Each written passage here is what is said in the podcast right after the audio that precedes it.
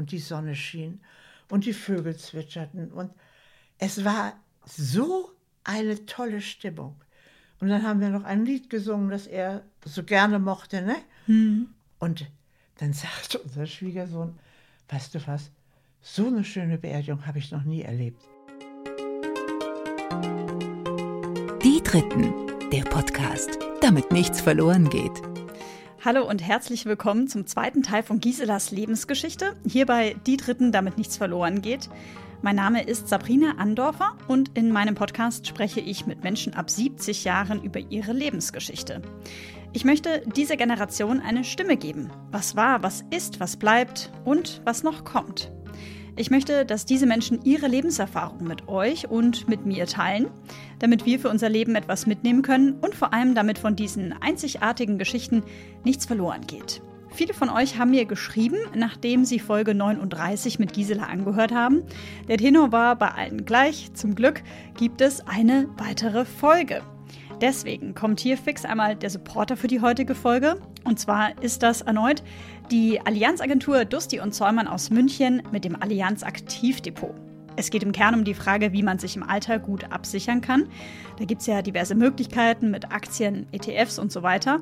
Wem das jetzt alles zu komplex ist, dem helfen dann die Kapitalmarktexpertinnen der Allianzagentur Dusti und Zollmann und zwar mit dem schon erwähnten Allianz Aktivdepot. Das ist eine gute Möglichkeit, sein Geld bei guter Verzinsung anzulegen, auch mit kleinen Monatsbeiträgen kann man hier schon viel bewegen. Das Ganze ist jederzeit verfügbar und auch mit flexiblen Laufzeiten. Beraten lassen könnt ihr euch wie immer bundesweit oder auch persönlich vor Ort, online, übers Telefon, ganz wie ihr wollt. Den Kontakt findet ihr in den Shownotes und ich sage vielen, vielen herzlichen Dank für die Unterstützung.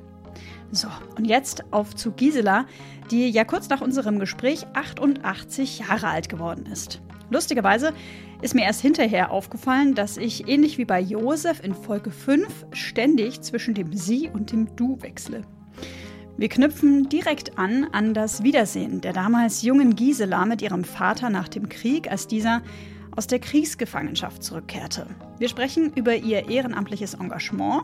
Mit 80 hat Gisela zum Beispiel noch in der örtlichen Bibliothek gearbeitet. Wir sprechen auch über ihr Leben als junge Sportlerin und das in einem damals männerdominierten Umfeld.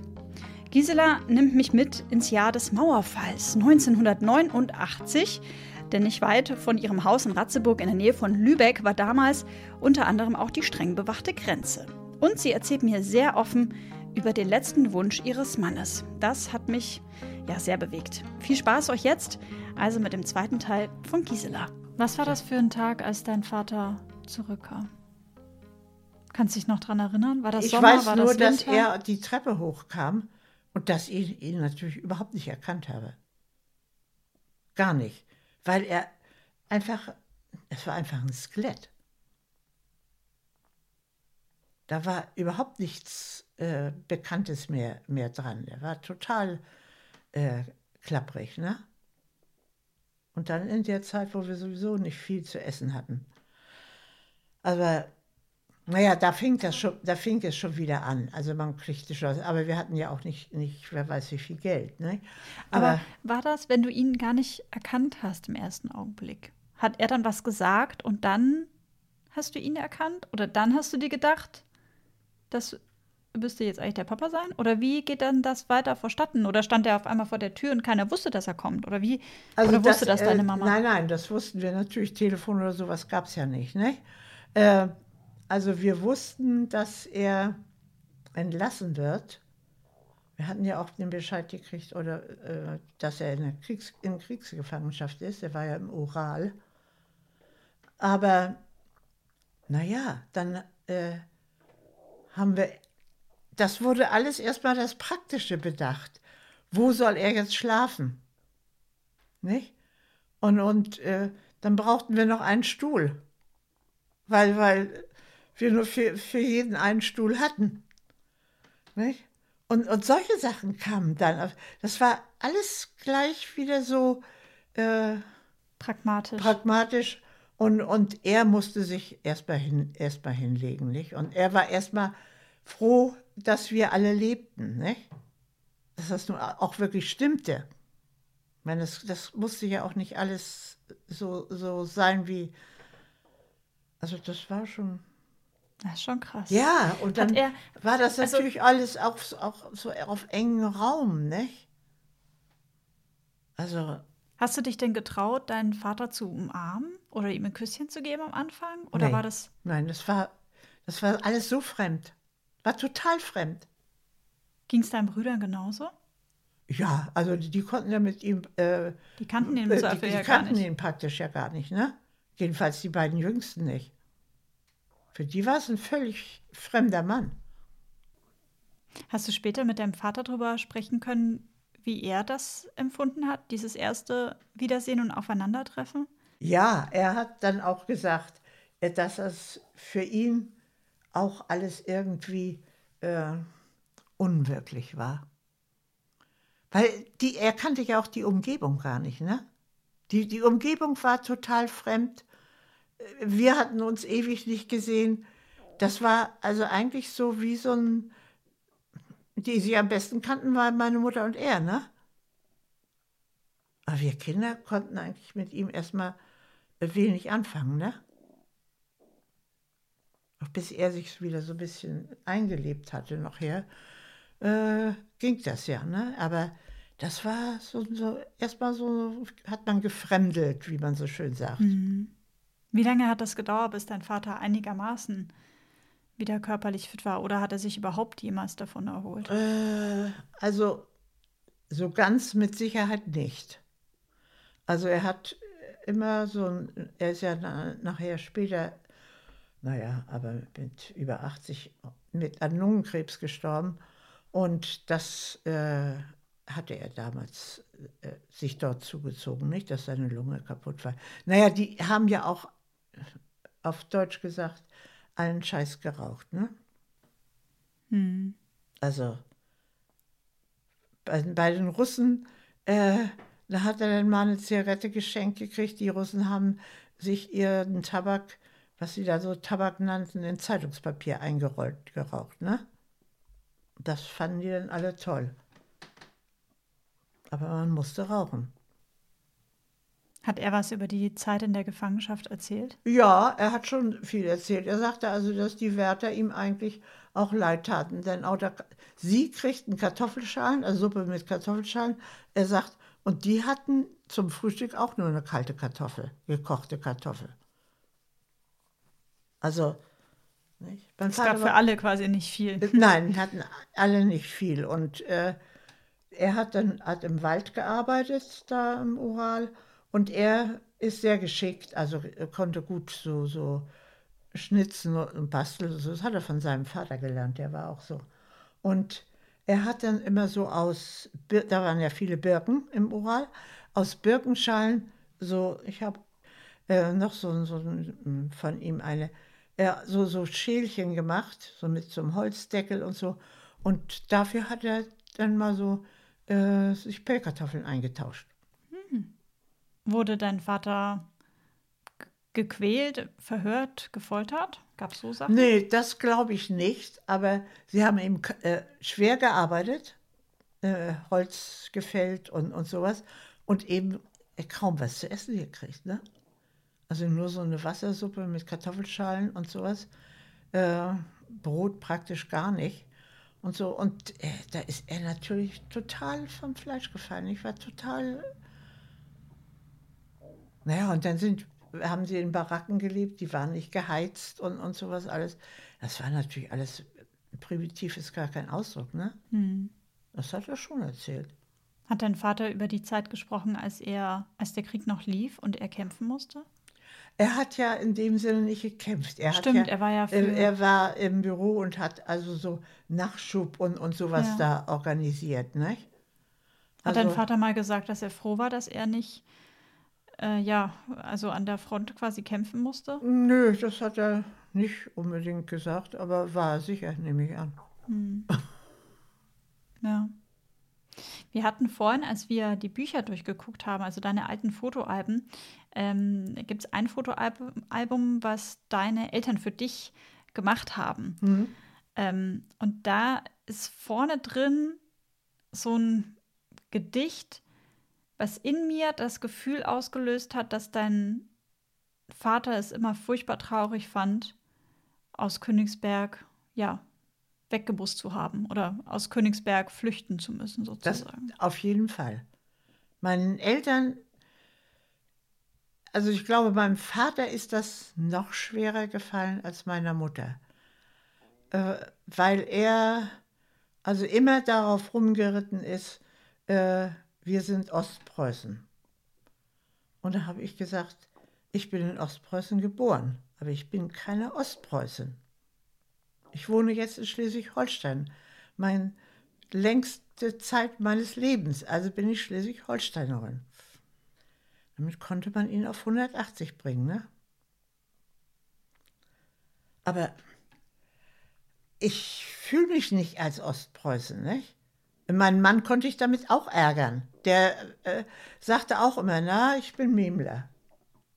Ich sage, ja gut, ich bin in Königsberg geboren, aber ich bin noch nicht Königsbergerin, wenn ich da nur zehn Jahre war.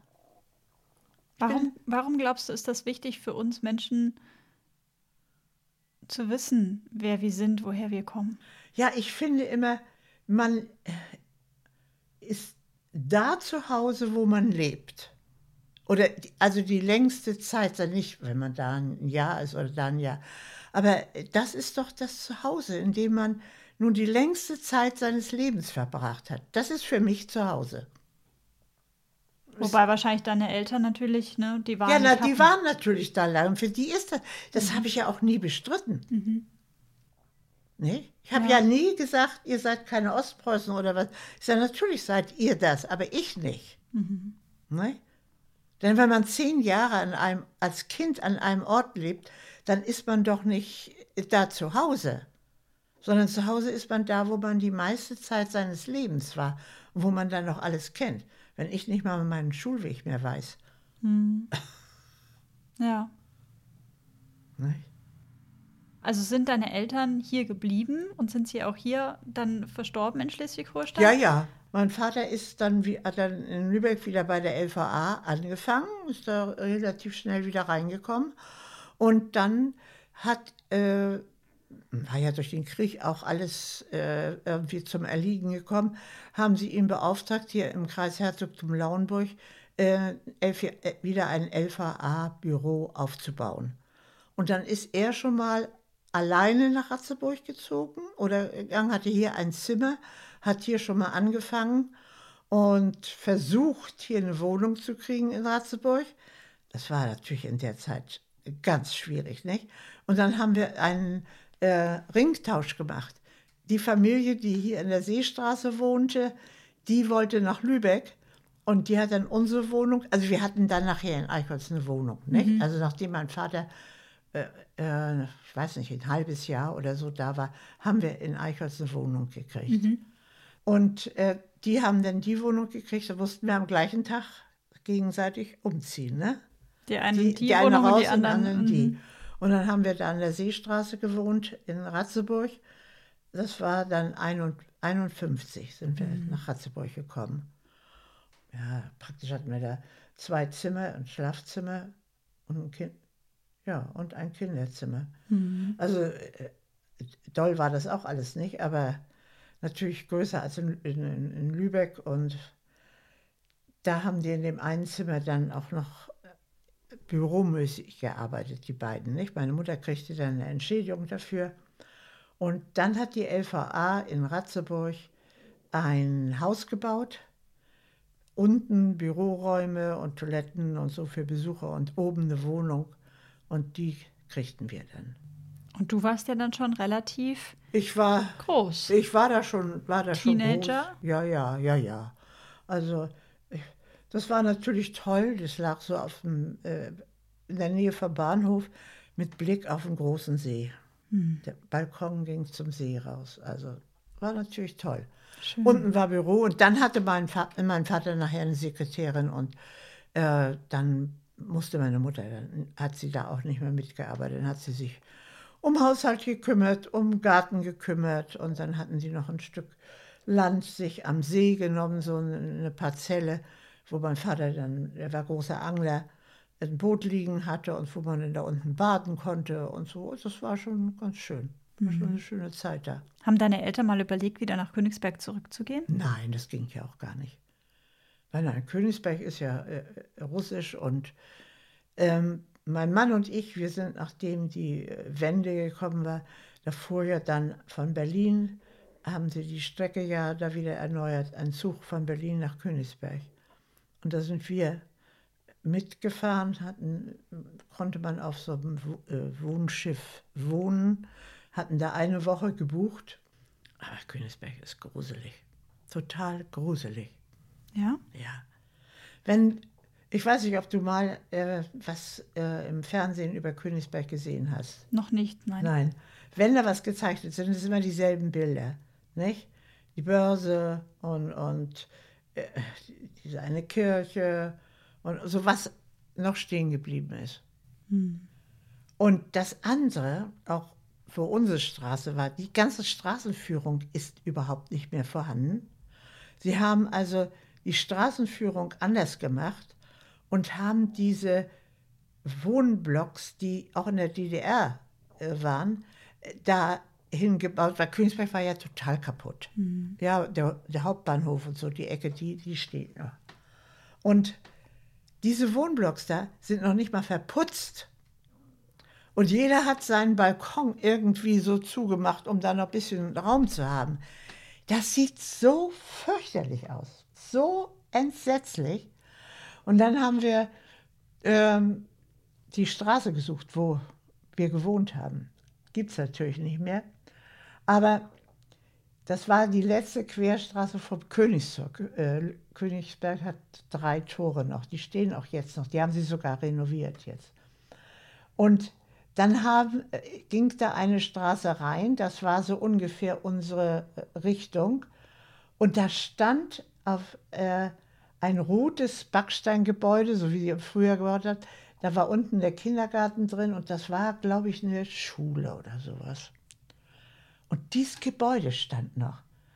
Aber die Straße verlief also ganz anders. Und da wusste ich, also das ist mal unsere Straße gewesen in der Richtung. Ne? Aber g- grausig, alles grausig. Und dann, naja, haben wir uns das angeguckt, was noch da war. Aber wir, das war ja so eine gebuchte Reise und die Reiseleiterin hatte eigentlich nichts zu tun. Die konnte gut Deutsch, war Deutschlehrerin, war eine Russin, ne? Deutschlehrerin. Und äh, denn die Leute, die da noch mit waren, hatten, wollten alle irgendwie, hatten sie ein bestimmtes Ziel, nicht? Wollten, also es waren äh, alles Einheimische, wenn du so willst. Und dann sagte, sagten wir, wir würden so gerne mal in den Kreis Insterburg fahren, wo meine Großeltern gelebt Ja, haben. ja. Und wir würden gerne mal nach Preußisch-Eilau fahren, da ist mein Mann geboren. Nicht? Und, so. und da sagt sie, ich habe einen Freund, äh, also sie war verheiratet, nicht? Also einen Freund der Familie und der hat aber ein Auto und ich würde mitkommen und dolmetschen und der könnte sie fahren. Ah, aber, sagt sie, dann müssen wir in der Parallelstraße, müssen wir auf sie warten, denn hier diese Leitung von dem Schiff, die haben Taxen an der Hand. Ah, ja. Nicht? Die, die müsste man dann nehmen. Und dann sind wir mit den beiden gefahren. Das war natürlich toll, ne? weil sie konnte Deutsch und Russ also Russisch hat es dann vermittelt. Und der Vetter meiner Mutter, der war vor uns da in der Gegend gewesen. Denn die hatten auch einen Bauernhof da im nächsten Ort und der ist dann auch in Luisenberg gewesen, weil er das ja auch alles kannte. Und dann hatte er hier die Fotos gezeigt und da sage ich, sag mal, der Brunnen, der sieht doch aus wie Omas Brunnen. Ja, sagt er, das ist Omas Brunnen. Das ist das Einzige, was von dem Haus in allem übrig geblieben ist. Das andere ist alles weg. Da ist jetzt so ein Schuppen gebaut, da wohnen Russen und so, nicht? Aber der Brunnen ist da. Und ich habe dann noch gesagt, da ging die Kleinbahn lang. Ich sage, ich muss das ja wiederfinden. Da sind doch die, die Kleinbahnschienen, ne? Da war nämlich in der Nähe der Bahnhof. Und da sagt meine Mutter, weißt du was? Die Schienen haben sie doch alle nach Russland transportiert. Da ist doch nichts mehr. Nee. Naja, aber jedenfalls, Deine Äh, Eltern wollten quasi nie, oder ja, ich meine, sie später, kon- die, konnten haben- ja auch nicht. Mhm. Die konnten in der Zeit gar nicht. Denn meine Mutter hat zwar die Wende noch miterlebt, aber die wollte sowieso nicht. Also dann na, fühlt, äh, hatte noch, mein Vater lebte da schon nicht mehr, ne? Und äh, sie wollte das auch nicht. Und dann sind wir da äh, hingefahren und ich habe auch den Brunnen gefunden und dann haben wir uns mit den Leuten, die da wohnen, unterhalten und dann haben die auch noch gesagt, tut uns ja so leid, dass, wir, äh, dass das nur alles weg ist und so. Ich sage, wissen Sie was, uns geht es jetzt viel besser als Ihnen hier. Sie brauchen sich da überhaupt keine Gedanken drüber zu machen. Ne? Hat sie dann übersetzt und so, ne? Und im Dorf, also das war am Bahnhof. Und dann ging es so ein bisschen bergab zum Fluss runter, über eine Brücke. Und da stand das Postgebäude, ein großes rotes Gebäude. Und da mach, war mein anderer Großvater angestellt als Postbeamter. Und die wohnten über der Post. Und dieses Gebäude, das steht noch. Und so die Aufnahmen, die wir auch haben mit, dem, mit der Brücke und dem Post, das, also das, das war noch alles so. Unwahrscheinlich, ne? Unwahrscheinlich, also das hätte ich sofort wiedererkannt, nicht? weil ich da immer mit dem, diesen Berg immer mit dem Fahrrad runtergefahren bin.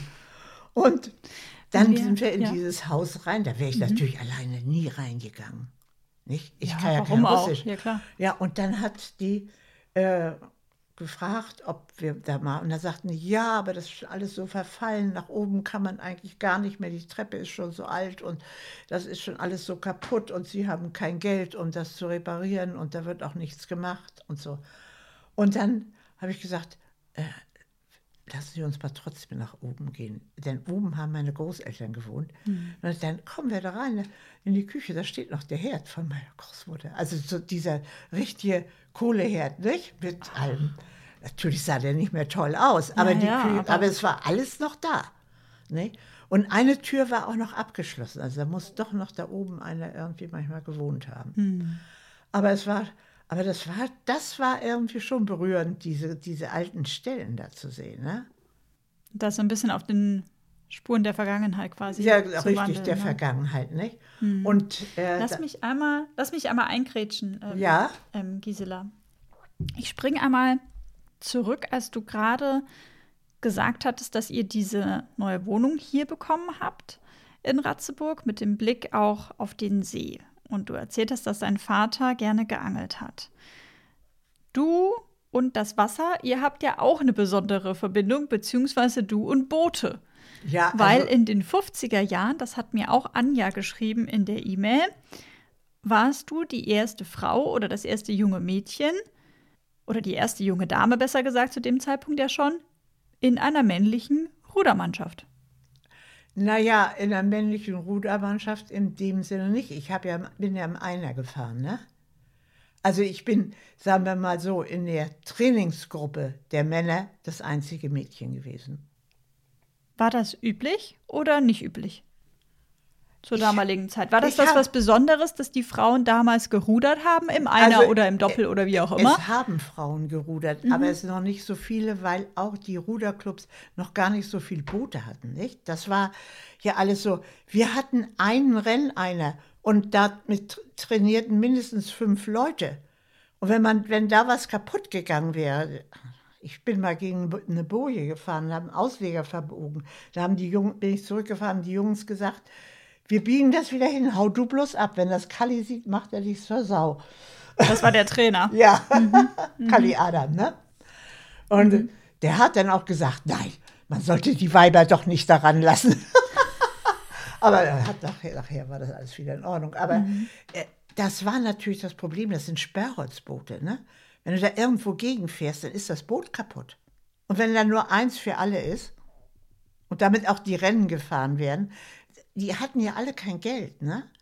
Nachher hab, äh, kamen dann welche dazu, nicht? Eins habe ich dann auch mal äh, getauft und so, nicht? Wie kamst du denn eigentlich zum Rudern? Durch die Schule.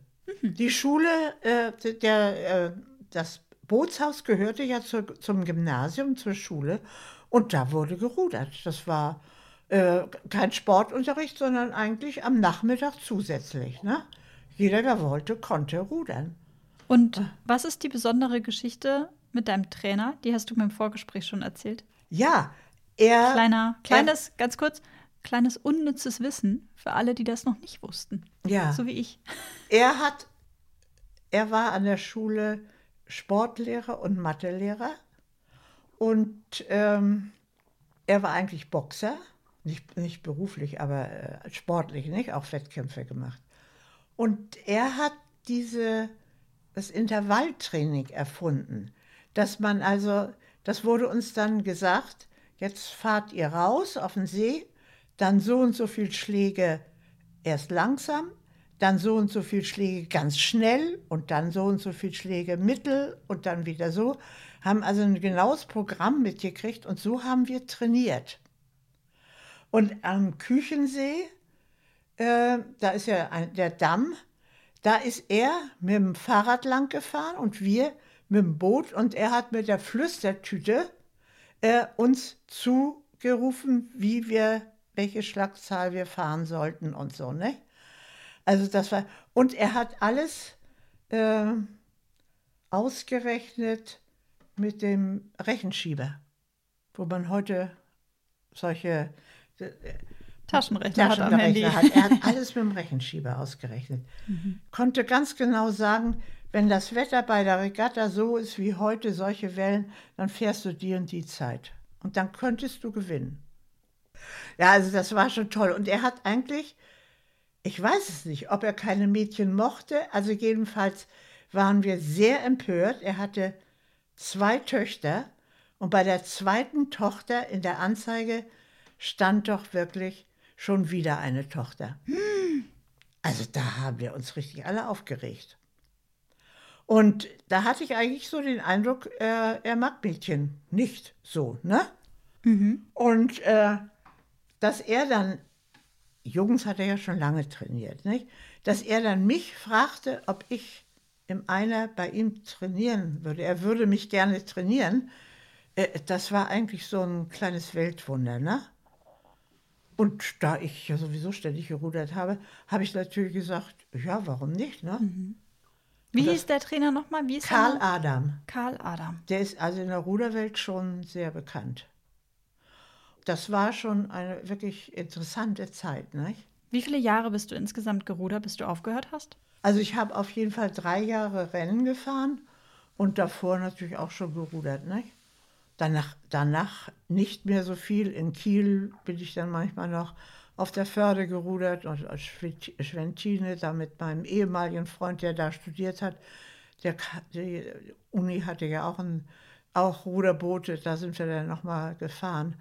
Aber sonst bin ich nachher jetzt, wenn man dann Schul, äh, im Beruf ist und Kinder hat und Haus und Hof hat äh, und mein Mann, äh, der hat auch gerudert, hat sogar auch ein paar äh, Gatten gefahren, aber ähm, er war also mehr für Segeln und Segeln mochte ich auch gerne. Mhm. Dann habe ich einen A-Schein gemacht und dann äh, hatten wir nachher ein Segelboot und, und sind gesegelt und mhm. man kann nicht beides. Nee, und vor allem, also ich meine, das mit dem Rudern war ja dann schon Leistungssport. Ja, aber man kann es ja auch so machen, mhm. nicht? Also, dass man. Ja, ich äh, meine nur das, was du gemacht hast. Was das ich war gemacht habe, war Leistungssport, ja. ja. ja. Also, wenn man dann nach, ich weiß, nach, glaube, das war da in, in Duisburg, wo wir gefahren sind, das war auch so ein hartes Rennen, dass ich hinterher so kaputt war, dass ich dachte, warum machst du so Mist eigentlich? Warum, aber warum hast du den, also in Anführungsstrichen, warum hast du den Mist gemacht? Weil ich finde, also Leistungssport, das ist, also auf der einen Seite bewundere ich diese Menschen immer, die so viel Biss und so viel Durchhaltevermögen haben, sich so oft zu quälen über die eigene Grenze hinaus, immer und immer und immer wieder, trotz Schmerzen. Und auf der anderen Seite finde ich das auch ähm, total toll, weil man im Zweifel ja auch mit seiner Passion, ich bin zum Beispiel früher wahnsinnig gerne Ski gefahren und bin auch mal so ein bisschen Rennen gefahren und so Sachen. Ähm, und finde das dann aber auch wahnsinnig toll, wenn man so einen, so einen Weg auch beruflich einschlagen kann, tatsächlich. Ja, ich meine, das ist ja bei mir in dem Sinne kein Beruf gewesen. Das war ja neben der Schule. Ne?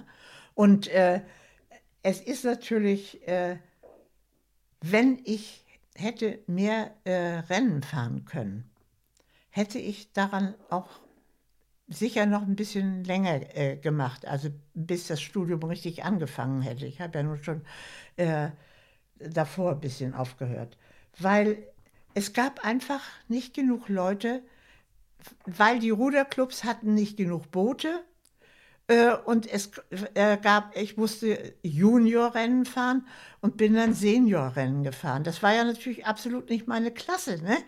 Äh, und äh, deshalb, und dann waren so wenig Rennen, dass ich sagte, du trainierst und trainierst und trainierst setze ich mich lieber aufs Fahrrad und mache eine Fahrradtour. Ne? Ja. Also in, in Ferien und so. Mhm. Und nicht die ganze Ferien auch noch trainieren, weil, nach den, äh, weil am Ende der Ferien die deutsche Meisterschaft in Berlin ist. Ne? Mhm.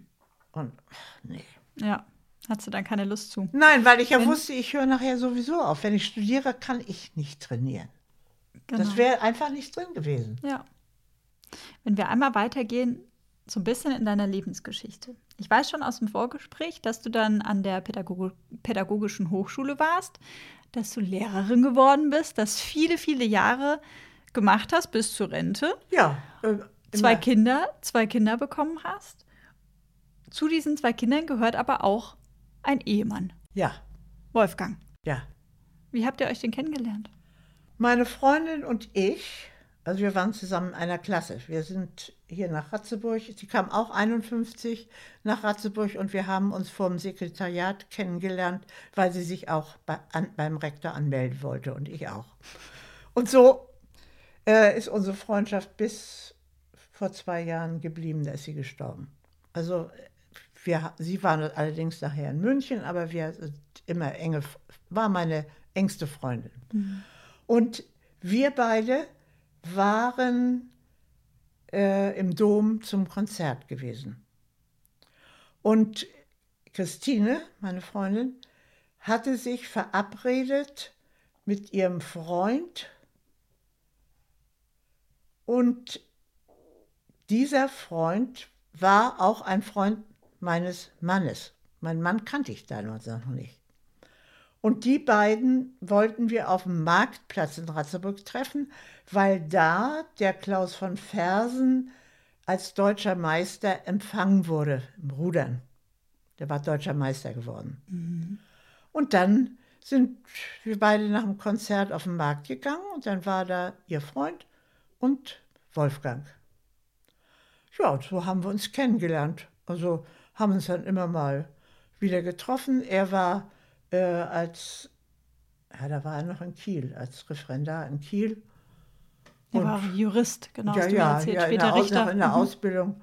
Und äh, Was war das denn? War das denn gefühlt klar, dass da schon was Besonderes ist oder war das da auf dem Marktplatz erstmal noch nicht so klar? nö, das war erstmal so, dass man sich mal traf, nicht? Und, und auch mit meiner Freundin und den, den Freund, den kannte ich ja auch. Und Ja. so, das war alles so. Und ab wann war dir klar, dass mit Wolfgang könnte vielleicht was, wa- was, was sein? Naja, als ich dann nach, äh, mich dann entschloss, nach Kiel zu gehen, nicht? Weil äh, äh, das so aussah, als wenn das was wird. Aha. Das heißt, was hat dir denn an ihm so gut gefallen? Erstens, dass er auch Musik so gerne mochte. Wir sind ja viel in Konzerte und so gefahren. Und er auch sehr bedauert hat, dass er kriegsbedingt kein Instrument spielen konnte. Ne? Der konnte wirklich, wenn, heute kann man ja auch überall reinhören, aber früher war das so, dass die Kinder anriefen, ihm eine Melodie vorsummten oder sangen und sagten, Papa, welche Symphonie ist das doch noch? Dann wusste er das. Nicht so. Also er war sehr, er war eigentlich wirklich sehr musikalisch.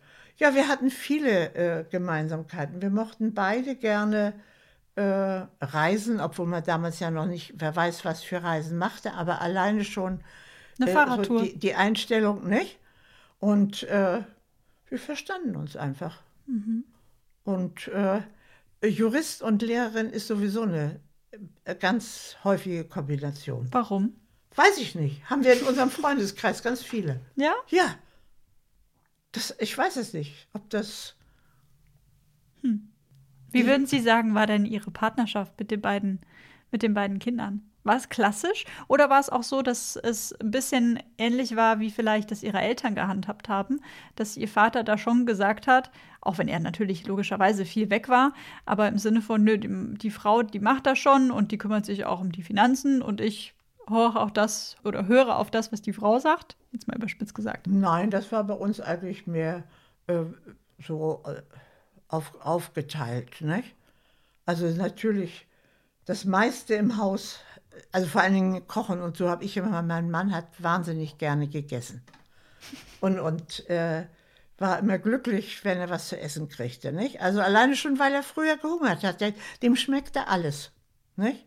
ja, einiges vielleicht nicht so gerne, aber er hat immer bis zum Schluss gesagt, oh, schmeckt das gut und so. Ne? Mhm. Also das war, und äh, er hat natürlich auch keine, keine, keine Kinder gewickelt oder sowas. Das, so weit war er noch nicht. Mhm. Das war bei ihm noch nicht so, ne? Aber er hat schon, schon viel, viel geholfen. Denn ich hatte ja Sonnabend zum Beispiel ganz lange noch Schule dann ist er mit den Kindern losgezogen, weil, er, weil ich ja auch das Auto gar nicht hatte, wenn er in Lübeck war.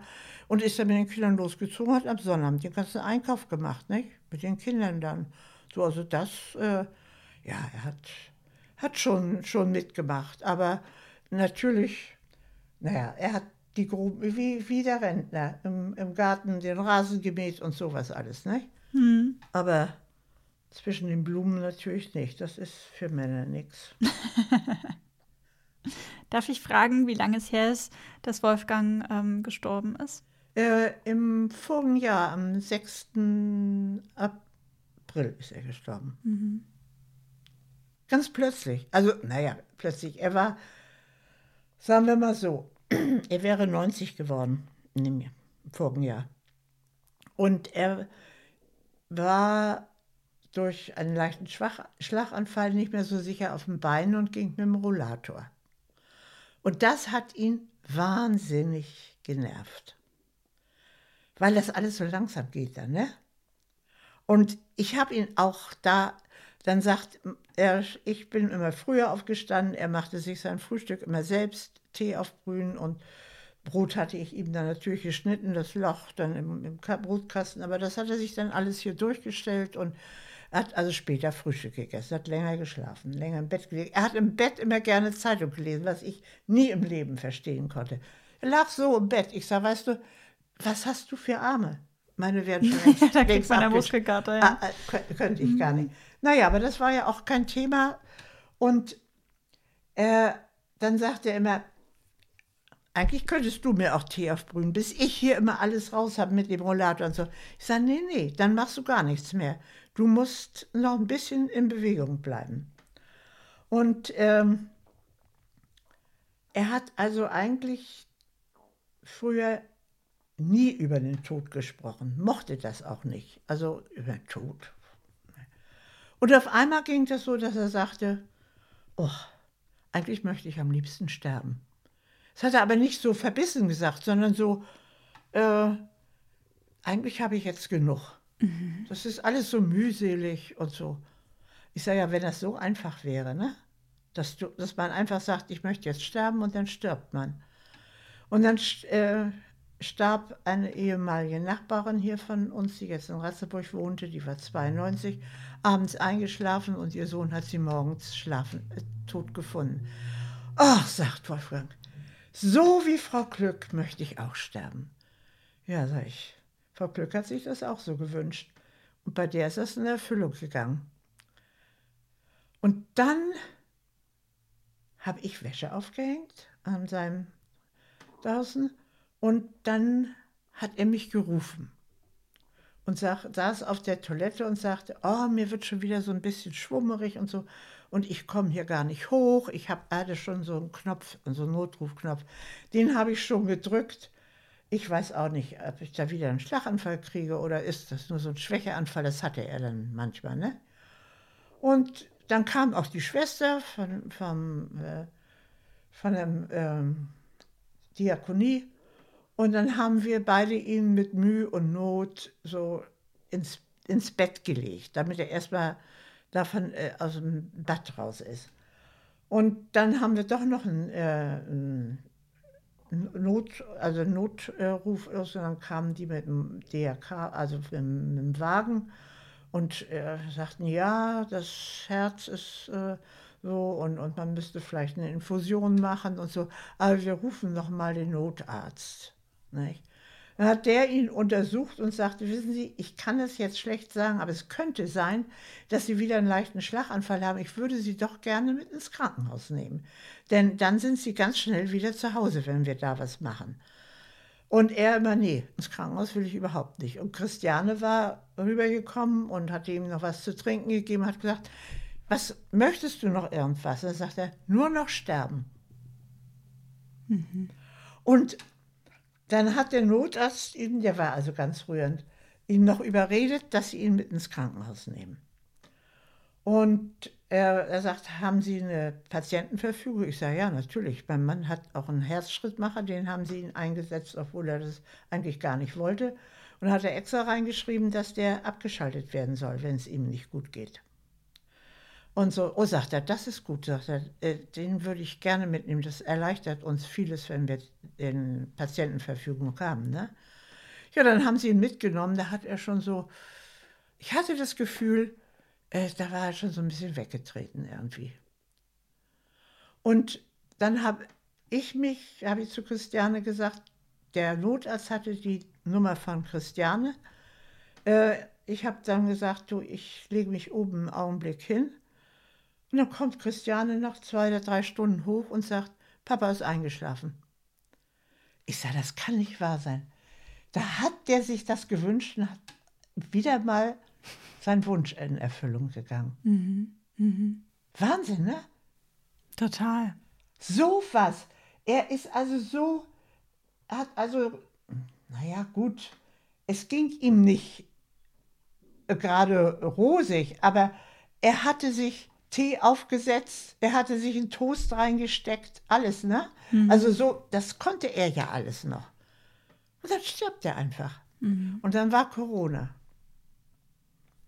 Und kurz vor Ostern.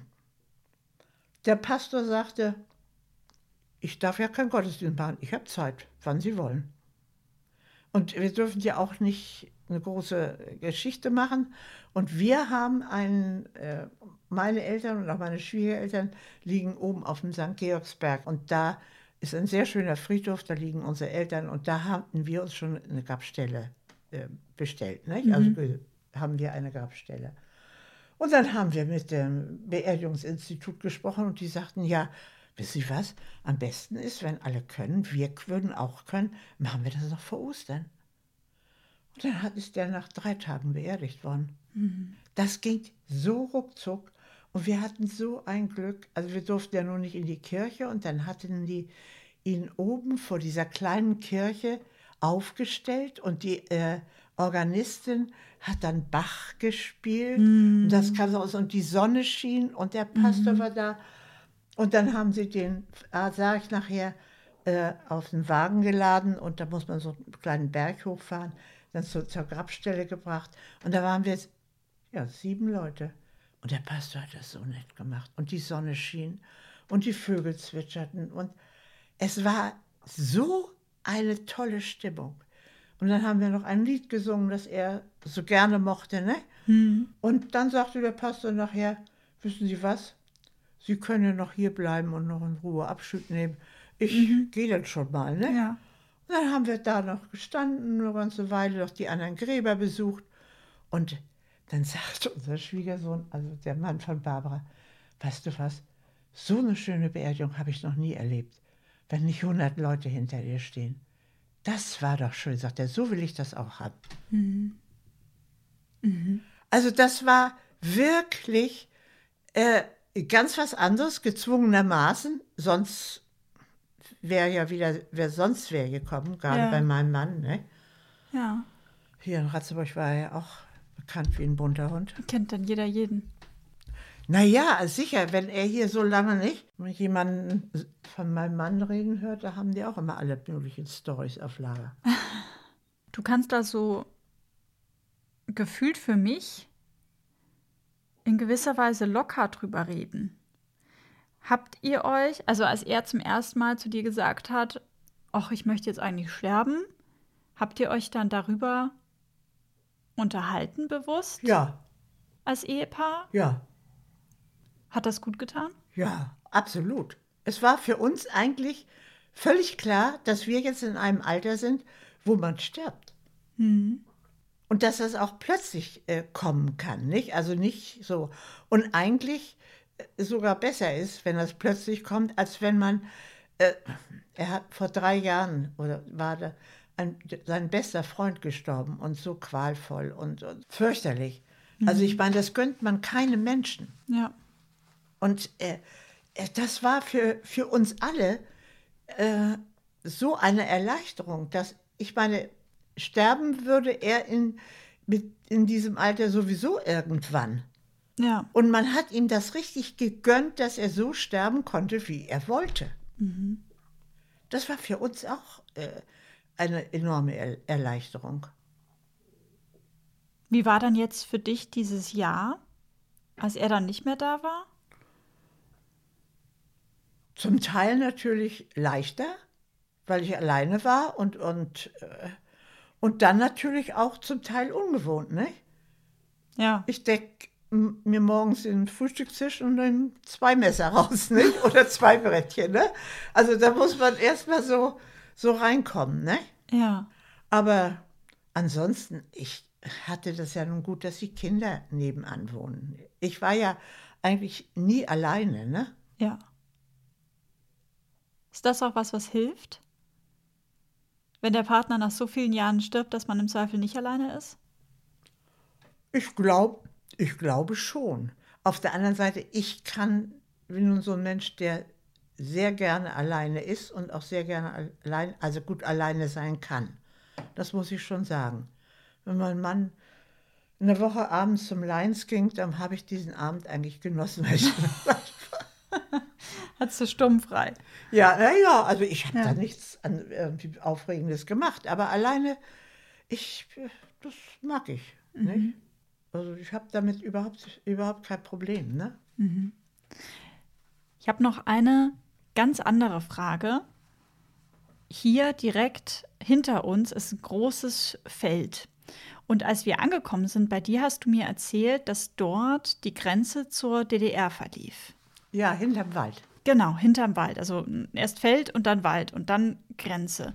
Ähm, habt ihr, als es die Mauer gab und die DDR noch gab, erlebt, dass dort Menschen hier auch geflüchtet sind und gefühlt bei euch im Garten gelandet sind? Nein, nein. Da ist, da ist niemand rübergekommen.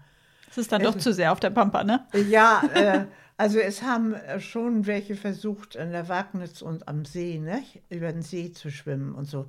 Aber das haben wir hier im Dorf natürlich nicht so mitgekriegt. Nicht? Der See, ich sage ja, der ist zwölf Kilometer lang und am Ende dieser zwölf Kilometer war die Grenze. Ne? Und da haben welche versucht rüber zu Da äh, ist äh, die Wagnitz, da ist ein kleiner Fluss und da haben die das schon versucht, da haben es auch manche geschafft. Ne? Aber das war ja auch wahnsinnig alles be bewacht, da waren ja überall die Wachtürme. Äh, da war diese Straße, die der Bundesgrenzschutz fuhr, endete dann mit einer Schranke und da stand auch ein Wachturm.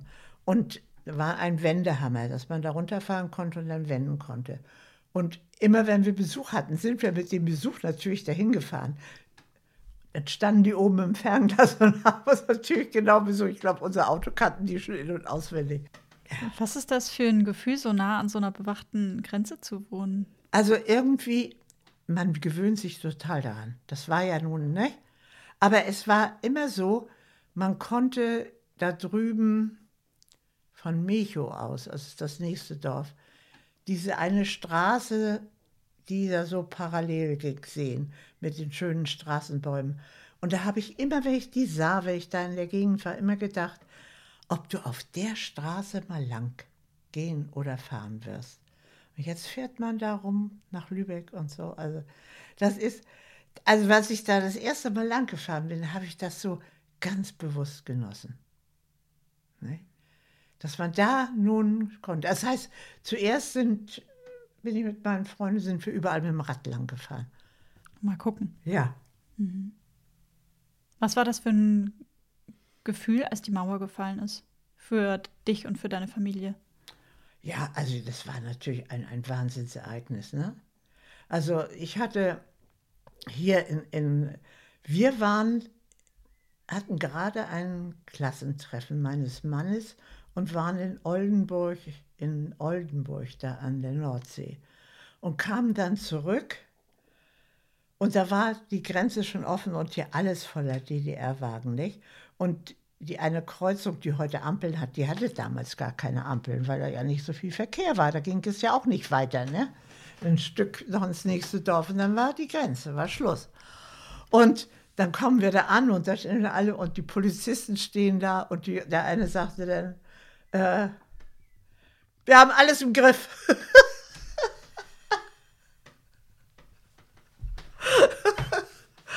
ja, die waren alle so richtig euphorisch, ne? Das war, das war schon toll.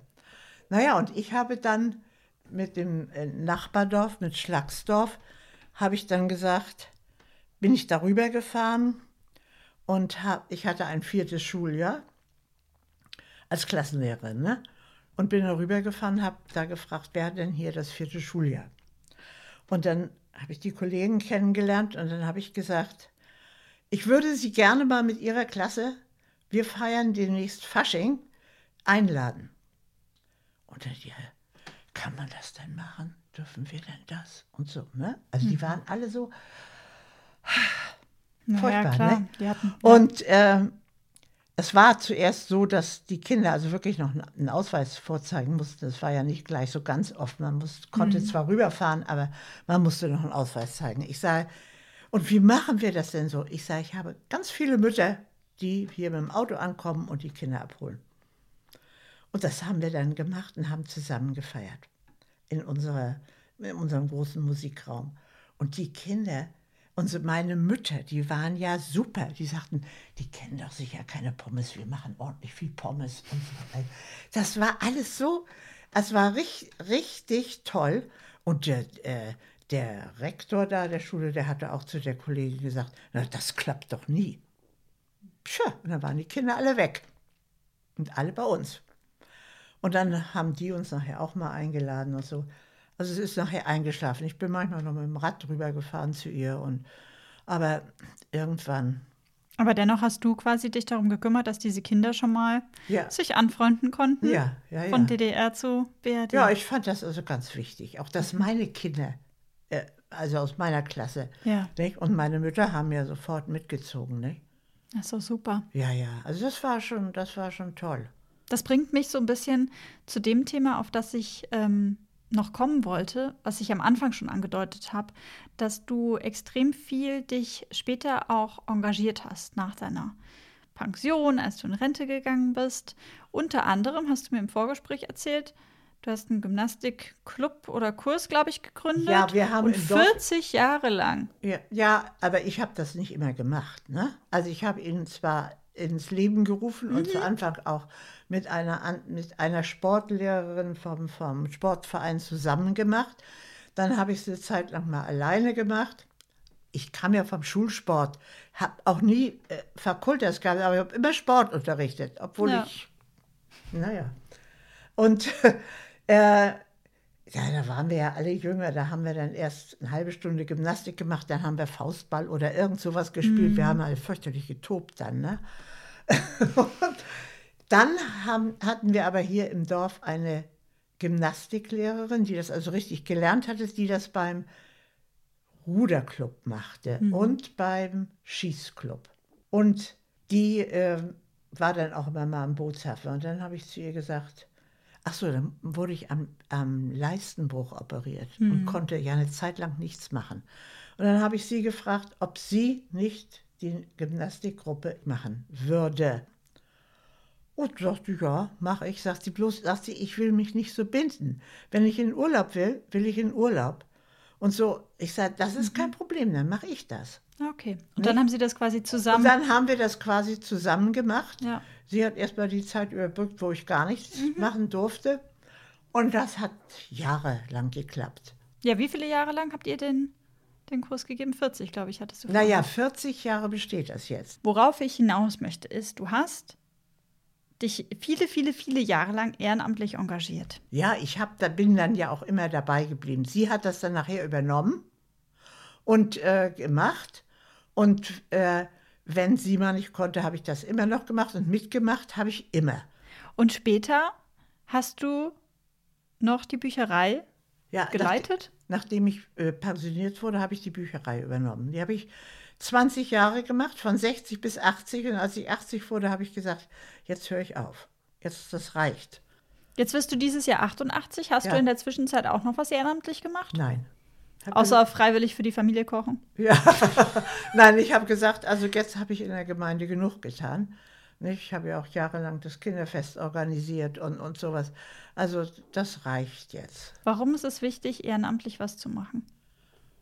Ja, also ich finde, wenn man in einer Gemeinschaft lebt äh, und äh, sich auch in der Gemeinschaft wohlfühlt, das kommt ja, ist, finde ich, schon Voraussetzung. Und der Zusammenhalt hier im Dorf äh, war eigentlich immer sehr gut und man hat hier wirklich gerne gelebt. Dann sollte man auch was für die Gemeinschaft tun. Denn äh, mein Mann war jahrelang im Gemeinderat, Bau- und Wegeausschuss und beim Kinderfest und so hat er auch immer geholfen, nicht? Und, und so, also äh, immer mitgemacht. Als unsere Kinder klein waren, hatten wir für die, wenn Kinderfest war, keine Zeit, weil wir beide eingespannt waren und was anderes gemacht haben. Aber die konnten sich beim Kinderfest immerhin austoben. Die konnten sich da austoben und ich hatte eine sehr gute äh, Kinderfrau, also äh, vormittags, wenn ich in der Schule war, da hatten wir richtig eine Frau angestellt, nicht? Also richtig, äh, weil das sonst ja gar nicht gegangen wäre. Und ich wollte unbedingt im Beruf bleiben. Und äh, dann hat die sich immer um die Kinder gekümmert. Nicht? Also das, das ging schon alles. Nachher waren sie auch größer, dann haben sie selbst geholfen. Ist das auch, weil man dann das Gefühl hat, man kann was Gutes und was Sinnvolles tun? Also, das würde ich nicht so sehen, denn was Sinnvolles konnte ich hier zu Hause genauso gut machen. Ne? Ich hätte auch für mich irgendwas vielleicht machen können, lesen. Wo, wo, Ja. wo andere vielleicht malen oder sonst was. Oder, aber äh, da, für solchen Sachen hatte ich natürlich überhaupt keine Zeit mehr. Ne? Ja, ich bin nachher auch nicht mehr in Chor gegangen, weil ich, das habe ich nicht mehr alles unter einen Hut gekriegt. Dann habe ich darauf eben verzichtet. Bin ich lieber in die Konzerte gegangen. Das ist, man muss dann Abstriche machen, ne? Glaubst du, dass ähm, Ehrenamt auf dem Dorf einen höheren Stellenwert hat als in der Stadt? Das kann ich schlecht beurteilen. Ich glaube aber, naja, in der Großstadt geht das vielleicht mehr unter. Das ist dann vielleicht mehr so stadtteilmäßig angeordnet. Denn in Ratzeburg ist auch vieles, was ehrenamtlich gemacht wird. Und die Leute kennt man dann auch. Die werden auch in der, in der Zeitung erwähnt. Ich kenne da auch einige. Ne? Also das äh, ist Kleinstadt und Dorf sind dann noch, doch noch wieder was anderes. In der Großstadt kann ich das gar nicht beurteilen. Würdest du dir wünschen, dass mehr Menschen ehrenamtlich sich engagieren? Ja, Glaubst du, das würde ich schon sagen, weil, äh, weil es ja Menschen gibt, die sich langweilen. Die könnten doch gut irgendwas machen. Und wenn sie mal äh, einer Mutter mal einmal in der Woche die Kinder abnehmen und mit denen spazieren gehen oder mit denen spielen. Ist auch schon viel geworden, ne? Ja, also es gibt in, in, hier im Kreis äh, Herzogtum Lauenburg so einen Zusammenschluss von Ehrenamtlichen, die, solch, die sowas machen. Und das wird sehr gut angenommen. Finde ich nicht schlecht. Ja, ist eine gute Idee auf jeden Fall. Ja, und ich meine, mit Kindern brauche ich noch nichts, das hatte ich lange genug. Also das hat gereicht. Wir kommen so langsam, aber sicher zum Ende, Gisela. Mein Podcast heißt ja Die Dritten, damit nichts verloren geht. Ist natürlich mit einem Augenzwinkern zu sehen, das Ganze, aber auch mit einem ernsteren Hintergedanken natürlich dabei. Was sollte denn nicht verloren gehen aus deinem Leben? Tja, was sollte nicht verloren gehen? Schwer zu sagen. Wichtig ist, dass die Leute mich in guter Erinnerung behalten. Und da habe ich eigentlich keine so großen Bedenken. Das ist gut. ja, denn äh, wir haben wirklich sehr viele Freunde und ich werde noch von so vielen Schülern immer angesprochen, die ich auch gar nicht mehr kenne. Ne? Ist ja klar, dieses sind ja auch älter geworden. Aber das ist, ist manchmal so nett. Denn neulich sagte mal beim Zahnarzt die Helferin, ich bin ja in ihrer Klasse gewesen. Wissen Sie, was ich immer am schönsten fand? Dass wir uns zum Geburtstag immer ein Lied wünschen durften. Ich sage, das weiß ich gar nicht mehr. Verrückt, ne? Ja. Und Naja, so, äh, also, dass Na. sie in guter Erinnerung. dass man in guter Erinnerung bleibt, nicht? Also ich meine, das ist ja schon besser, als wenn jemand sagt, ach, die brauchen wir nicht, ne? Oder so. Nein, und naja, und dass meine Kinder weiterhin so gut mit mir zusammen leben. Also wir kommen eigentlich miteinander wirklich sehr gut aus. Das finde ich auch ganz wichtig. Das gibt ja auch andere Beispiele. Und das finde ich, finde ich, finde ich, finde ich schon sehr schön. Und ansonsten will ich das alles mal, alles gut geregelt hinterlassen.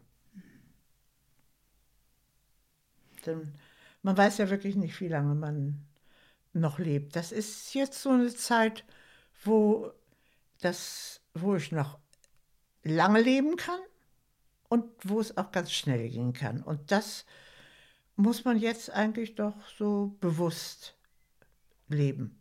Deshalb genieße ich das noch ganz besonders, wenn ich im Garten arbeiten kann.